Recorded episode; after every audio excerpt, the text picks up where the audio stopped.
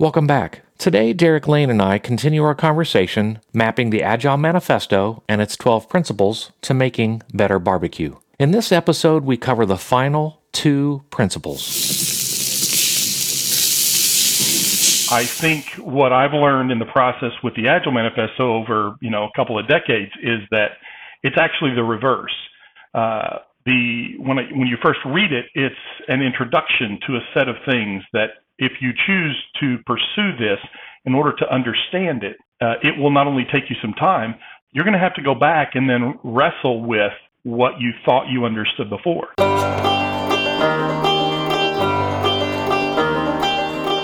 Welcome to The Long Way Around the Barn, where we discuss many of today's technology adoption and transformation challenges and explore varied ways to get to your desired outcomes.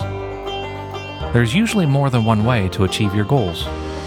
Sometimes the path is simple, sometimes the path is long, expensive, complicated, and or painful. In this podcast, we explore options and recommended courses of action to get you to where you're going now. The Long Way Around the Barn is brought to you by Trility Consulting. For those wanting to defend or extend their market share, Trility simplifies, automates, and secures your world your way. Learn how you can experience reliable delivery results at trility.io. All right. So we've covered a lot of ground so far, and I suspect that one of the challenges that people may have with with reading the manifesto and the associative principles is there is just meat in every phrase or segment of these sentences. Like this actually takes a while to sit down, dissect, or deconstruct, to understand, to figure out how you apply it in your life, how to go live it. This is an amazingly heavy piece of material or set of material for people to think through and apply. I love it. And I love the fact that we're walking through it. I would agree. I think that that is the uh, that is the accident. It's it's accidental in that it's not people have un, are unaware that this is that that's actually the process. I think one of the benefits we we have this perception that a manifesto is a de- declaration up front, and that if we just read it, we will immediately grok everything that was intended by whoever put the manifesto together. And I think what I've learned in the process with the Agile Manifesto over you know a couple of decades is that it's actually the reverse. Uh, the when I, when you first read it, it's an introduction to a set of things that if you choose to pursue this in order to understand it, uh, it will not only take you some time, but periodically you're going to have to follow, as we'll talk about with principle number 12, you're going to have to go back and then wrestle with what you thought you understood before. It didn't go far enough. It didn't go wide enough. It didn't go deep enough. It didn't go red enough or, or round enough. Um, as it needed to once you went a little further. And I think the real value, one of the real values of, of the manifesto is uh, after folks have, I'll say, five or more years of actually being embedded in an agile environment and really struggling through trying to learn agility, uh, that's when I feel like that's a real milestone for them to come back and tease this apart and and try to break it down word for word and uh, and and put it back together in in the way that they currently understand agility, and and see what uh, insights that have, they've been able to learn uh, by trying to apply this. Because it's in the in the application that we understand the theory, uh, which is kind of ironic uh, because it's we believe we understand the theory just by reading it, but we really don't. It's only in, in the application that I think we we extract the not only the intent of the the writers of the manifesto, but uh, the benefit uh, or benefits that they may them themselves may have not learned yet. They themselves may have not originally intended. Uh, you know, seven years later, they may have come across it, but they didn't go back and change the manifesto. That's that's one of the things I point out in the 20 day agility challenge is that uh, this is still version 1.0 this hasn't changed since uh, you know February approximately of, of uh, 2001. My understanding is the principles came a little bit later uh, from the actual uh, the, the, first page that we, we we tend to call the manifesto. Um, but anyway, a, a few more things to kind of factor in.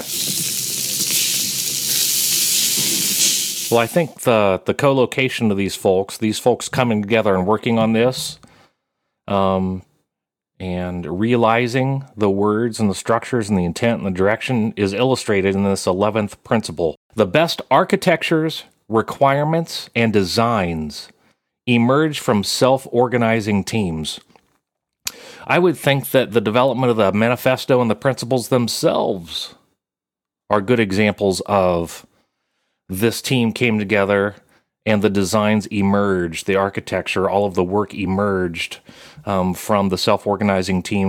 Well, I think your observation is is really insightful. The fact that there's a bit of recursiveness here, that you took people from an extreme programming background, from a Scrum background, from a, a feature-driven development background, from a adaptive background uh, in James Highsmith and other uh, other approaches, um, and a cross section of skill sets, and that they weren't all just coders or coming from the same type of role uh, and exposure.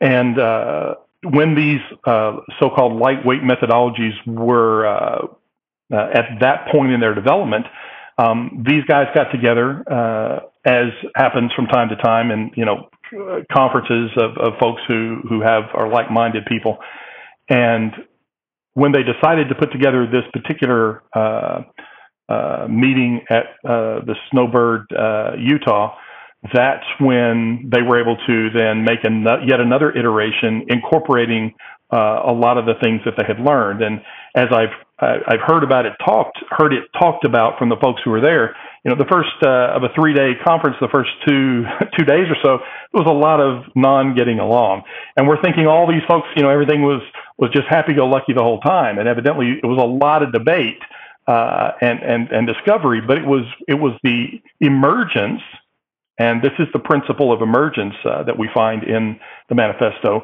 the emergence of the pattern of we value this over this, we value this over this, that was able to kind of be extracted from a lot of what they had talked about in order to find a uh, a, a structure for common ground, and then they could begin to to organize around that. I think this principle of emergence is, again, uh, as we talked about earlier with best practices, it exposes the, the fallacy of this idea of best practices. It's just the best thing I know right now. When I try to set that as the bar from now on or for the next five years, if that, I'm actually hurting myself. I'm, I'm, I'm uh, discouraging uh, innovation. I'm discouraging growth. I'm discouraging learning because we all have to do it according to a quote best practice. When this uh, principle uh, demonstrates that in order for us to really find out what the best practice is, it has to emerge from the application of what we're trying to do. So, in the context of software, uh, that tends to be a software architecture. Uh, again, uh, when this came out in 2001, uh, big business requirements documents were were, the, were all the rage. You know, every it was cool. Everybody was doing it. Uh, so requirements were a, a very uh, hefty element in the uh, delivery of, of software. Um, and then we get to designs. And, and I often hear that, well, user experience and human centered design and, and uh, human factors, this wasn't really uh, around uh, at the time of the creation of the Agile Manifesto. But really, we do have it in here because this was the kind of thing that while there might not have been an isolated uh, skill set or degree plan or someone who had a title and a role on a project, uh, that was focused on uh, user experience or some aspect of that. We, it really is included in this idea of emergence, in this principle, in that really what we're saying is uh, the best ideas, the best way to solve problems emerge from self organizing teams. I think that's a more uh, abstract uh, variation of this idea. And to me, that gets across this idea of emergence. So we really are looking for the application. We're looking for iterative uh, value to expose itself or to help us pivot. And through that process, uh, better ways of doing things will emerge, which we're now we're back to the first page. You know, we're, we're learning better ways of doing this. Well, how are we learning it? If we already have best practices, we're learning it because we're applying it. We, we're doing it and we're helping others do it. And those better ways of doing it are emerging. Now, one of the things that I like about this particular principle, uh, just reflecting on my own journey, is I've been in situations in large corporations where there was a designated architecture group, and their responsibility was to architect things. And we ended up in situations where uh, we were on the receiving end of all of the architectural thought and direction and plans. And our responsibility was less to question and most to just get it done. And then the architecture uh, ecosystem wasn't readily available to us um, because they had moved on to their next project. So we were given um, a set of deliverables from the architect, if you will, and our job was get it done. And what I love about this particular principle is it says, hey, we could absolutely have some people somewhere else in the house who have been involved in the business development side of things, the product side of things. They've been here 147 years, they're only 148 years old. They know things. And it's very valid for those folks to be able to say, hey, have you considered, or you should consider, or these types of things I've had great success with. But what I love about this is to say, hey, even if you are given fences on the pasture, still bringing together the team, the multidisciplinary team, to discover, explore, define, implement, iterate. That's where the real iter- uh, innovation is happening. And so when we were bequeathed documents of instruction, there was no innovation, there was implementation following the directions. So I love this as a counterpoint to that. But let me offer this. I like your thoughts on this. I've actually heard other people say we are agile, which in and of itself is is not a correct statement. Uh, none of us are actually agile. We're pursuing becoming more, and we're using these principles and practices and guidelines and ideas to foster, facilitate, enable, equip, encourage, and so forth but I am not agile. I'm actually a blunt force object oftentimes, um, but I'm not agile always. But with that logic, I've heard someone say, because we're agile, we don't actually need to have a roadmap. We don't have documentation. We don't have plans. We figure it out as we go. And that has been received by other company cultures as a cowboy mentality that says, hey, um, you guys can't tell me how much it's going to cost how long it's going to take, and you're telling me to just to trust you. Yeah, so let's talk about barbecue. If we're gonna, if I'm going to have any shot at this, it's not going to be that one. Um, and and the reason it's such a big can of worms is because it is somewhat uh, pervasive. Uh, it's universal. It's this we're borrowing from this uh, hierarchical thinking that we've brought along and and not only how we structure ourselves but how we organize our our plans and our thoughts for how we're going to execute something. We've been taught that we have to do all the thinking up front and all the planning and the designing or whatever that might requirements whatever pieces of or elements might apply in our domain. And then we're going to come at some point there's a process where we uh, identify some cost, and, and then we uh, do some, have some artifacts, uh, for instance, like what architects might have given uh, you in the scenarios you were talking about, and then then there's a group that's going to implement it, and then then there's a group that's going to put it in production, and then there's another group that's going to deal with the maintenance and, and support and upkeep of it. And this sequential way of thinking is, uh, in in and of itself, very uh, anti-agile. Uh, because now we're, we're we cannot respond to change uh, unle- outside of the level at which we're at. If we're at the design level, we can't respond to change in budget. Well, no, that that's not true because we know someone's going to come along with a, a less of a budget and they're going to cut off. Well, yeah, but what happened was is that that timeline was already expectation was already set. you you still got to deliver, you know, the same amount of stuff or more with less budget in the same amount of time or less. So we know that that you do have to respond to change, but it's always in a negative way. It's always in a you've got got to do more with less type of uh, ecosystem. So I, I, think a piece of, of understanding the intent here and trying to um, create an environment, as we talked about in uh, number five, uh, that uh, allows people and projects to su- succeed, is that we have to think in terms, first of all, of uh, we have to stop thinking in terms of specialization. We referred to putting people in a box before, and then they're limited to that box. You're the DBA. You're, you're only the DBA. I can't listen to you if you're going to talk about, you know, uh, customer requirements or anything else because you're the DBA. Now we'll defer to you on the DBA stuff, but Uh, and we've got to stop doing this. I think now that uh, the teams that have uh, moved to um, one of two directions, uh, I see, seem to be the most uh, um, effective at this. One is everybody has the same title. Uh, we're all consultants, we're all team members, we're all developers, we're all whatever. So we get out of this mindset of someone with a certain title also has a certain role and responsibility. We get we move away from that to where we're saying we're all responsible now, um, and we're all required to uh, um, contribute in whatever way our skills and experience and, and our minds might come up with, again, applying emergence. That's one approach. The other approach I've seen is everyone makes up their own title. And you can keep that title as long as everybody on your team agrees. So you can't call yourself, you know, the grand database wizard if no one on your team agrees that you're the grand database wizard. So but but what you could do is, you know, if I could say, well, you know, and I could get feedback. And again, this is emergent, so we're coming to a point where we can agree. And now I'm the the grand poobah of of, of data stuff. Okay, great.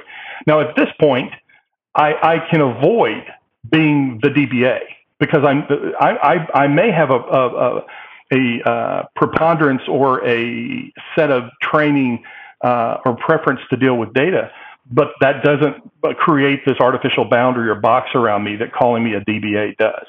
Um, and so either one of those approaches, and there's lots uh, that, that, can be done and that I've seen done in both approaches, is is one thing. And what that does is that moves us to this concept of generalizing specialist. I remember hearing about this uh, years ago from uh, from a guy that's in the industry that I had a lot of respect for. He's one of those guys that always just seems like he's you know, light years ahead of everyone else. He, he was in, introducing this idea the first time I heard it. Um, this idea that I can, uh, you know, the, the newer model that we would, would might use it, it would be called a T-shaped person. Uh, that's been around a little, I don't know, 10, 10 years or so uh, at least. Uh, that we're no longer just a vertical in, in our database uh, person, but we also have some experience with other things. We know how to do integration, we know how to do testing, we know how to do some design or architecture. Um, we're not limited to this one skill set or or necessarily uh, constrained in that way. And and what I hear leaders say is we want more T-shaped people, but then everything they do reinforces the I-shaped person um, the reviews, the the titles, the pay scales, the reward system is all based off of an I-shaped person. So they're not doing anything to really encourage the T-shaped behavior. It really just becomes uh, potentially an albatross around someone's neck if they really demonstrate that well. So what we're really looking for is someone who maybe isn't. No one's good at everything. No one's interested in everything. But this makes sure that we're we're not artificially uh, enclosing someone and, and imposing boundaries on them that uh, may just be where their skill set is right now. Uh, but I know a lot of people who, you know, went to college, got a degree in marketing, um, got a job in uh, sales, uh, found out that they like to code, and they're some of the best uh, technologists that I've ever worked with. It, complete shift of skill set, uh, and and and they can do the marketing, uh, but it, but guess what? I, I didn't even know what this coding thing was. So how how would I be interested in that?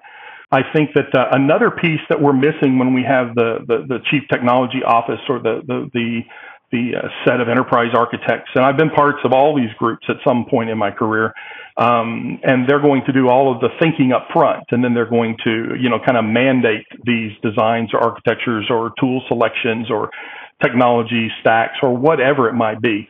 Um, it is true that the masses do not have the skill set to make a lot of these decisions. And I would submit, and they never will, as long as the people in the ivory tower continue to hoard the uh, not only the expertise but the time that they're allowed to spend on it. If all my time, the opportunity. So what we're doing is we no longer we're, we're again we're we're separating this idea, this opportunity to learn. We no longer have shared learning. So if someone comes to the architects and says, uh, you know, we've got this problem. Can you help us figure out what technologies we should use? And we've got to integrate with this legacy system, this third party system. And okay, now we've got a lot of stuff to, to track down. It makes sense to me that the architecture, first of all, as part of a cross functional team, each one of them should be part of a team, not a team of architects, a team uh, that's going to go from idea, problem, whatever, all the way to through to production. Because the other thing that happens, which we all know from a waterfall environment, uh, in the, the scenario that you described, the architects do something, they hand it off. Now they're on to the next problem or two problems later. They don't know the impact of their decisions because they never saw it in production. They never wrestled with getting these two wires to line up. So they lose that learning. Again, that, that shared opportunity for learning.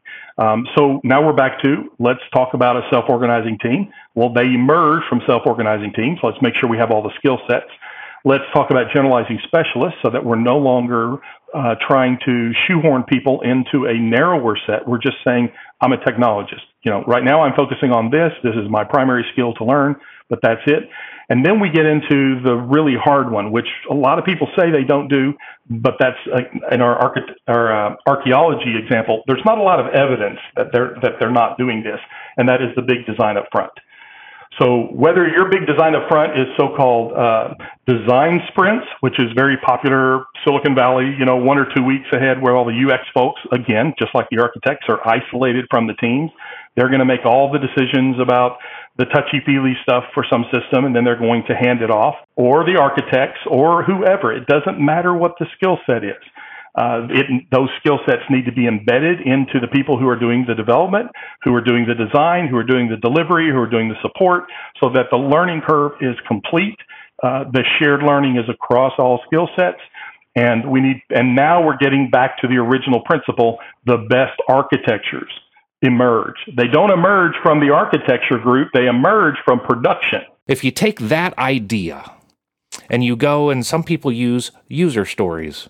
The idea of a user story, there could be an epic, which is a theme, it's a big rock, and that's broken down into user stories, which are different types of users and their stories. And their acceptance criteria at the end of that basically says this system should, this person should be able to do this, this person shouldn't be able to do this, these are the system characteristics, da da da da da. You know, we're not talking about this here with any great depth, but another set of good books that's really great for reference are the books written by Mike Cohn on user stories, user story applied, estimating, etc. And you know, one of the interesting things about um, the approach that he posits in that material is similar to what we're already discussing. Discussing is the team is multidisciplinarian. In other words, those people who sit down and say, This is the epic. These are the stories, how they deconstruct into stories, and these stories deconstruct into these acceptance criteria those people all represent the different stripes or ideas in this polyculture, which is information security, data analytics, software development, tools, tool chains, delivery pipelines, all that stuff. All these things come together as one team. So the best architectures, requirements, design, and designs emerge from self organizing teams, and those self organizing teams actually assume a polyculture, not a monoculture. And I think that's one of the important things we're talking about and differentiating here as well, which is if I have the tribe of architects, it's still a monoculture.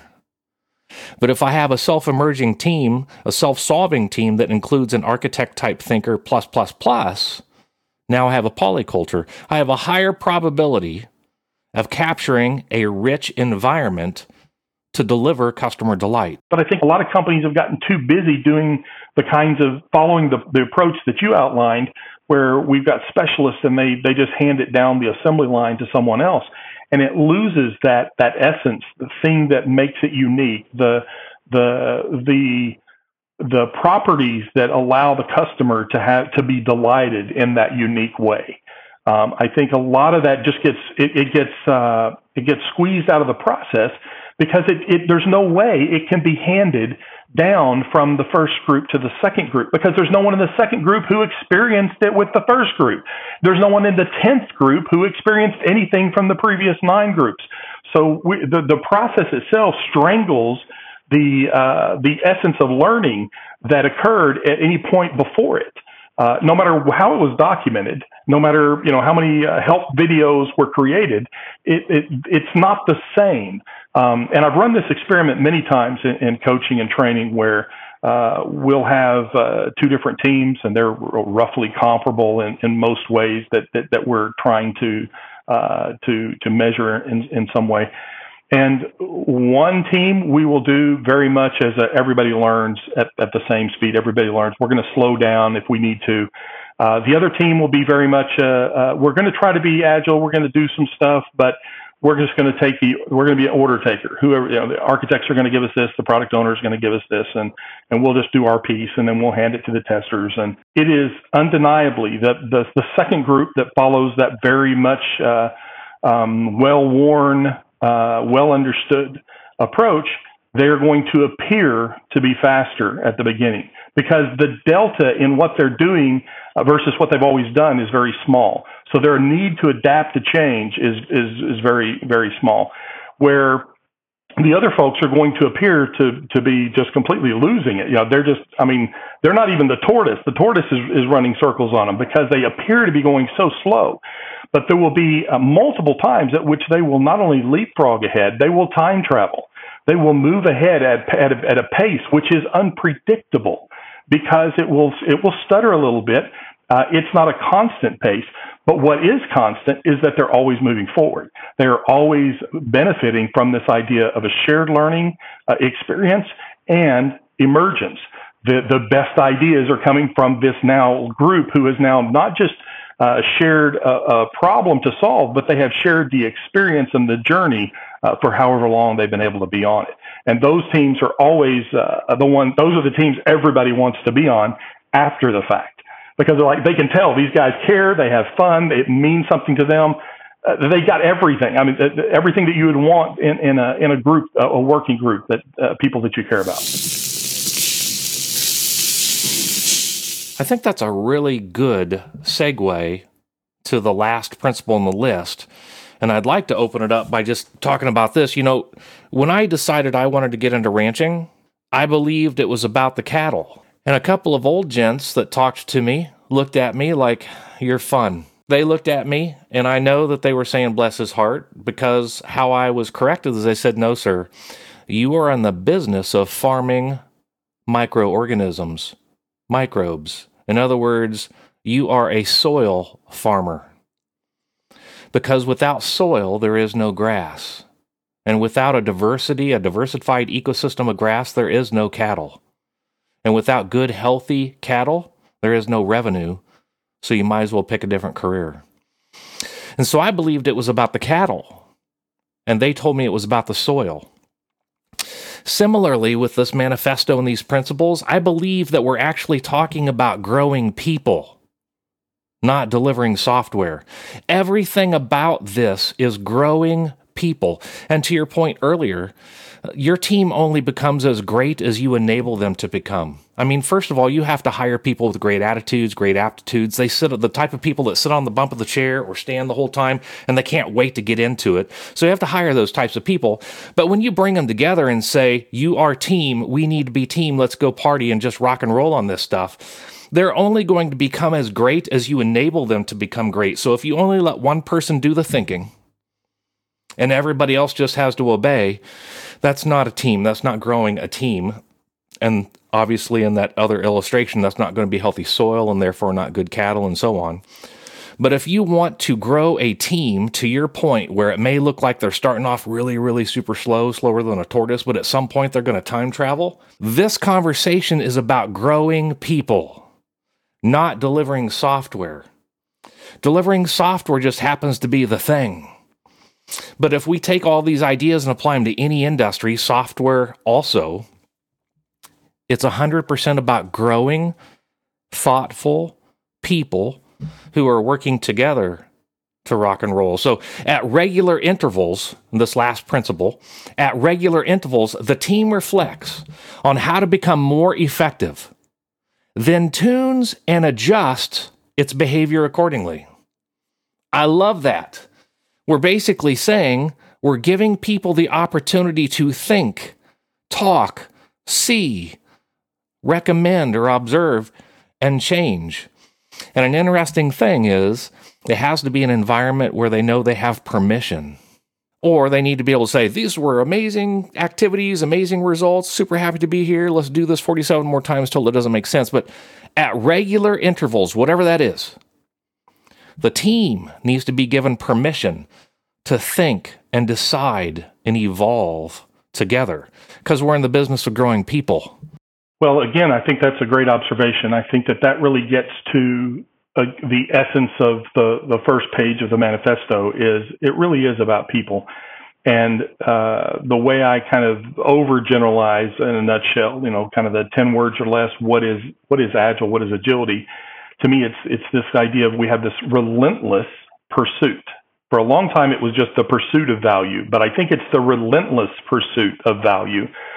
And I think it's the idea that we constantly have people who are engaged in a positive way. And I think that's what you're describing. It's people who want to be here. It's people who want to continue on this journey. It's people who feel uh, safe to be able to raise their hand because they don't understand something that everyone else seems to understand, as well as people who, who are just questioning what appears to be the prevailing thinking.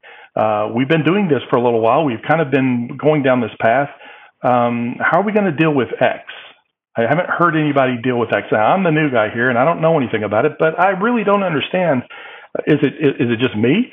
And I think a huge aspect of that is knowing that it's safe to do so, but doing so in a way that is constructive and not accusatory. We need to remove this idea that that it, we have to judge everybody's idea, and we have to remove this this uh, marriage that we that we impose on. If someone says something, it's their opinion, it's their idea, and we dislike it, then that we respond in a way that indicates we dislike them.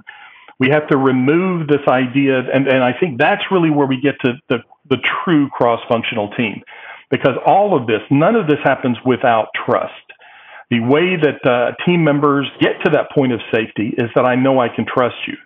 Um, if if I've got a delicate conversation, I'm not going to go to you know people I may know really well or have known for decades. I'm going to go to someone I trust, someone I trust that's not going to you know reveal the confidence, that's going to give me uh, sound advice, someone that may not have any answers, but I know I can trust them to be on my side. They're going to, and, and if they need to tell me something that's for my own good because I can't see it, I not only uh, value them in order to have that conversation, but I'm willing to listen to them because I know that they are they're doing this for me. They're not just doing this for them or because they don't have the time or any of the other things. They're actually taking me in consideration and trying to figure out what's the best thing I can do to help him uh, at this point and based on the conversation of the topic or, or, whatever it is that's going on. I think those are critical elements of having a successful team, period. And then when we add in the, the self-organized and the, and the cross-functional, those are other characteristics of, of again, successful, uh, high-performing teams, not just teams. These are, these are the teams that everybody wants. These are the teams everybody wants to be on. Um, and so I think absolutely, I think the re- reflection or this iterative cycle of how do we get better, uh, if anything, this 12th principle represents for me that the Agile Manifesto has incorporated in it, in it with, within its structure, the requirement in order to achieve agility, you are required to create a learning environment, a learning culture. It, it is not possible for you to, to maintain agility without it. So a lot of the things we've talked about are things that stifle uh, the ability to be agility, the ability to uh, to innovate, the ability to uh, have a, a, safe environment to say, I think we're about to drive off the road. Is that what we want to do? Um, because someone else, you know, higher up the food chain is beating their chest or screaming or pounding their, their fist or whatever else they might be doing, uh, which creates that environment that says, okay, obviously I'm, I'm the, the, the newest guy on the totem pole. There's no way they're going to listen to me.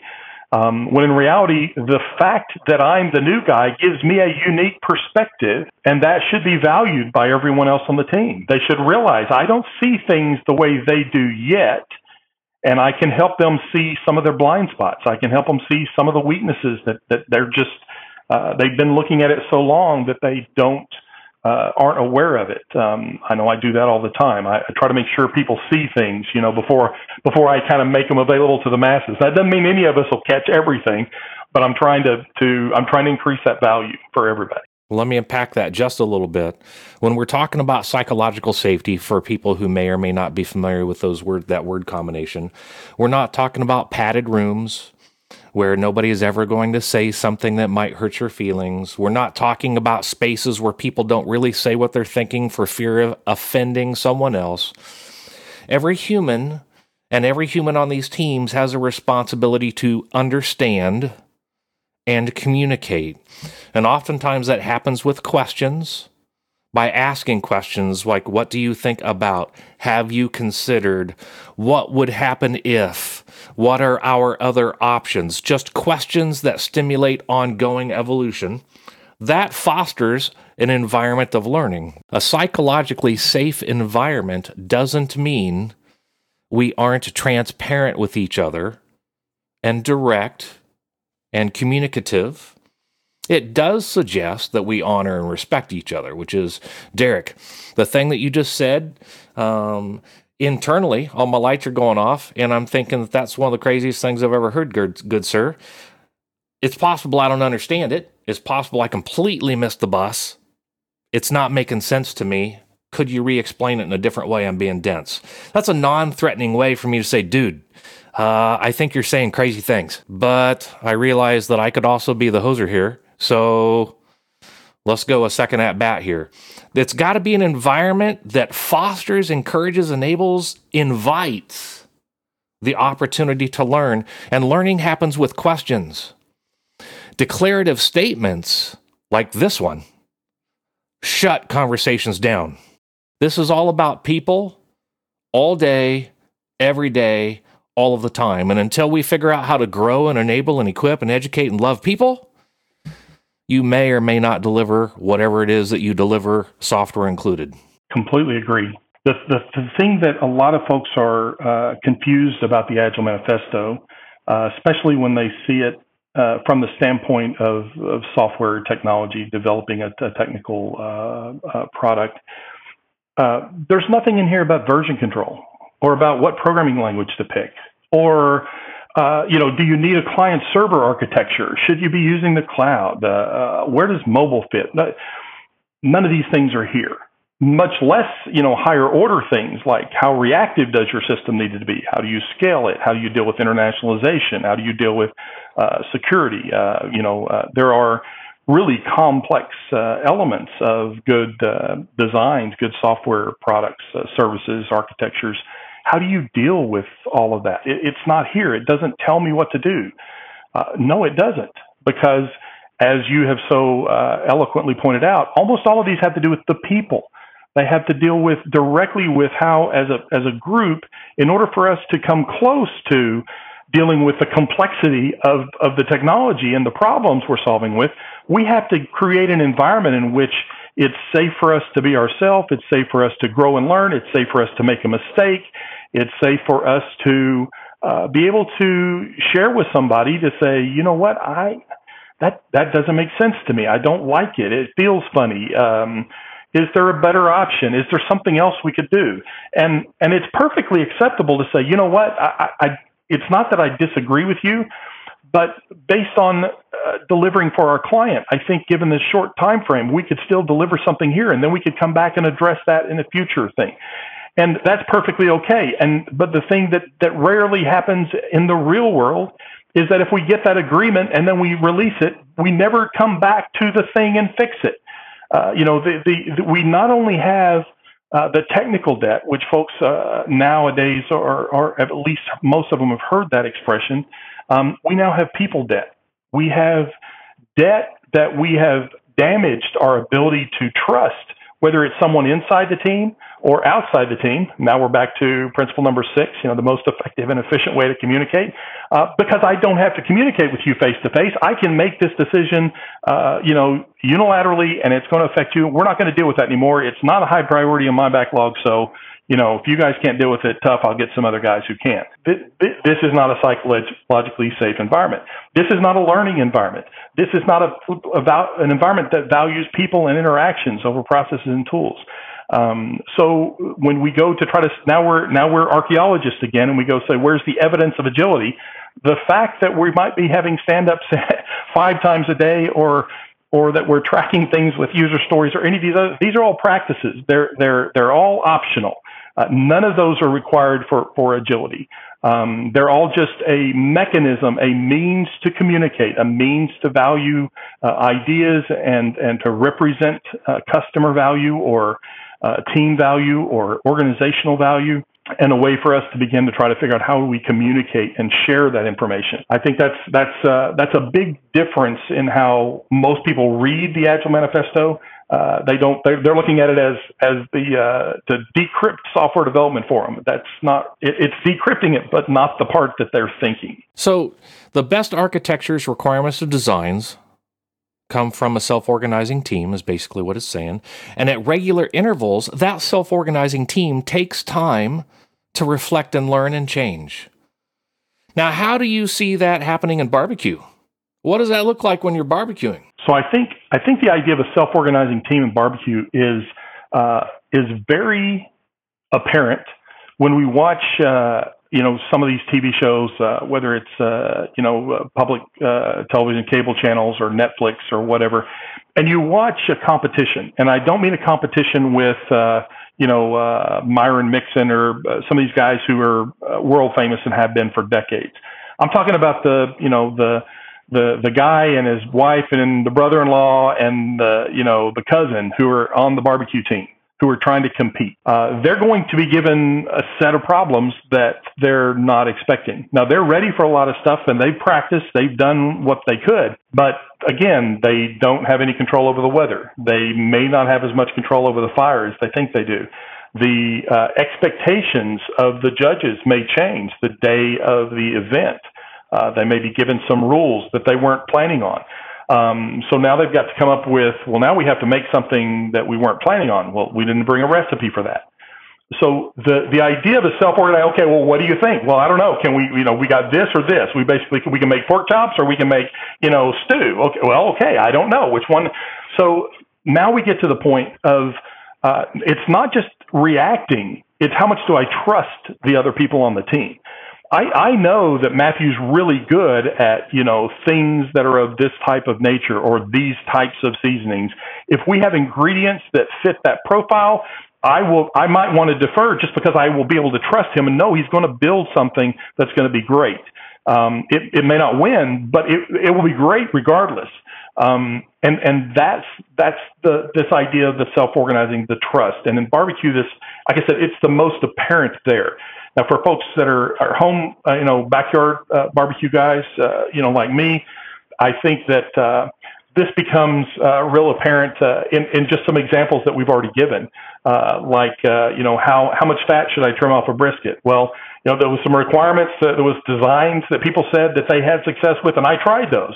Uh, it turned out that it's not that they worked or didn't work necessarily. I can rank them on how much success I had, but if I found a better way of doing it, if it emerged through experience and practice, and it was a better method for me, well, that's why uh, it emerged. I didn't uh, limit myself to saying, well, this is the requirement. Somebody else did all the design thinking up front, uh, and so I'm just going to follow their instructions. It's great as a starting point. Um, and I, I, definitely would warn people against starting out doing their own thing uh, before you've learned how to do uh, follow some other people who've been before you. Uh, that's going to slow you down quite a bit if you, if you don't. But I think that's part of the learning curve, and that, that's why we have things like Scrum. That's why we have extreme programming. Those are people who've gone before you. This is a starting blueprint. Um, but the way that I often try to reset people's ex- expectations is they think, well, we've been doing Scrum for six months. We're experts at it and, you know, all that. And I said, well, first of all, you understand you should always do Scrum out of the box before you, if you've never done it before, until you start making changes. Uh, second of all, you understand Scrum is for kindergartners. This is the beginning entry point. This is not the master level. Um, not that Scrum, that masters can't use Scrum. That's not what I said. There's a there, you know, listen to what I said. I said it's the beginning point. It's the entry point. This is for. This is the training wheels. Excellent way to start. It's a great way to start, and and, and XP is a great way to start. And and and all I'm saying is that I think that's uh, it, it's definitely people centric. Um, for barbecue, it's people centric, and I think you can apply a lot of these same things. You can apply a lot of the techniques. You can you can write user stories for your barbecue recipes you can write, uh, you can create a Kanban board for everything that's going to go on the pit and, and keep track of, is it on the pit? Is it off the pit? You know, uh, where's it at? Uh, there's a lot of these things will translate uh, the, the different uh, building blocks that you have for so so principle 11 uh, i think the, the best things emerge and they emerge with what you're comfortable with what you gain proficiency with I think for principle number 12, after every cook, after every barbecue contest, uh, a, a, a rep, you have to have a retrospective. You have to go back and say, okay, what did we do? What happened? Why did we make those reactions? How did we recover? Uh, did we think we did well? Did we think uh, was there a better way? Was there something that we knew about that we could have done that we just didn't occur to us? And if so, how can we make that more evident next time? So I think that uh, that happens whether you're part of the contest or you're again you're just just doing just doing ribs in your backyard. So let me let me just bring it all the way back around to how we started this conversation, which was around the manifesto in and of itself. While there is value in the items on the right, we value the items on the left more. Now, you could argue that that's a declarative statement, but that's not how I read it. How I read it is hey, we favor these practices, these principles, these tenets, these behaviors. That doesn't mean there aren't others, but these are the ones that we have found enable the greatest number of value based ripples in the journey. And so I love that as the bookend to this whole conversation because they basically said, hey, here are the things that we have seen. Here are the things that we think. Here are the things that we favor and believe and suggest and recommend and would love to talk to you about it. And we're going to drill down harder on it with the, the, the principles as well. There's value in the items on the right. So they didn't make any declarative statement that says, you must not, you shall not, this should never happen. It wasn't a set of negative statements. It was a set of positive statements that says this can work and this can work. However, we favor this one over here because we feel like the, the results are more rich. There's a greater value proposition in the things on the left. So I, I love the fact that it's a positive set of statements. We favor this. This can work also we favor this. Because they could have gone completely negative on it, which is to say, anything that has come before us is stupid. Anything that's contrary to what we document is also stupid. If there are new versions of this in the future, that's stupid. This will stand the test of times forever. And that would be completely counterintuitive or even antithetical to its entire point of existence, which is learn, change, become. And to your point earlier, this doesn't have a darn thing to do with tools or any Cody things or any technical things. It's all about people everywhere in all of the directions. And so the, the one of the things we talked about early on uh, in this conversation was my uh, the, the, the learning that I had uh, come across that originally or initially in, in, my career once I was introduced to, to technology and building technology that uh, when you tried to build something, you try to figure out what the problem is, that people were about 10% of the problem and technology was about 90% of the problem. And with the uh, the caveat that yes, technology's grown tremendously, and, and we've got a lot more options available today than we than than we did uh, back in the dinosaur days that I'm I'm initially referring to. Um, but through that through that uh, time, I've come to know or, or, or revise my thinking to believe that technology is now a 5 to 10% of the equation and and people are really 90 95% of the equation. And so when we're dealing with people we realize this is really about people um, and we realize that uh, while there is value to the items on the right as you said it doesn't mean there's no value. There is value. We're, we're making that uh, declaration. But we value the items on the left more. And why do we value them? Because of the first part of the the manifesto uh, and because of the principles that are, are how we illustrate that. I think uh, I saw a quote recently that uh, that I thought uh, it's it's not attributed to anybody, so uh, I'm not sure who who originally said it, but I thought it was a great synopsis, really, of of agility, and that is our responsibility in responding to change is to adapt.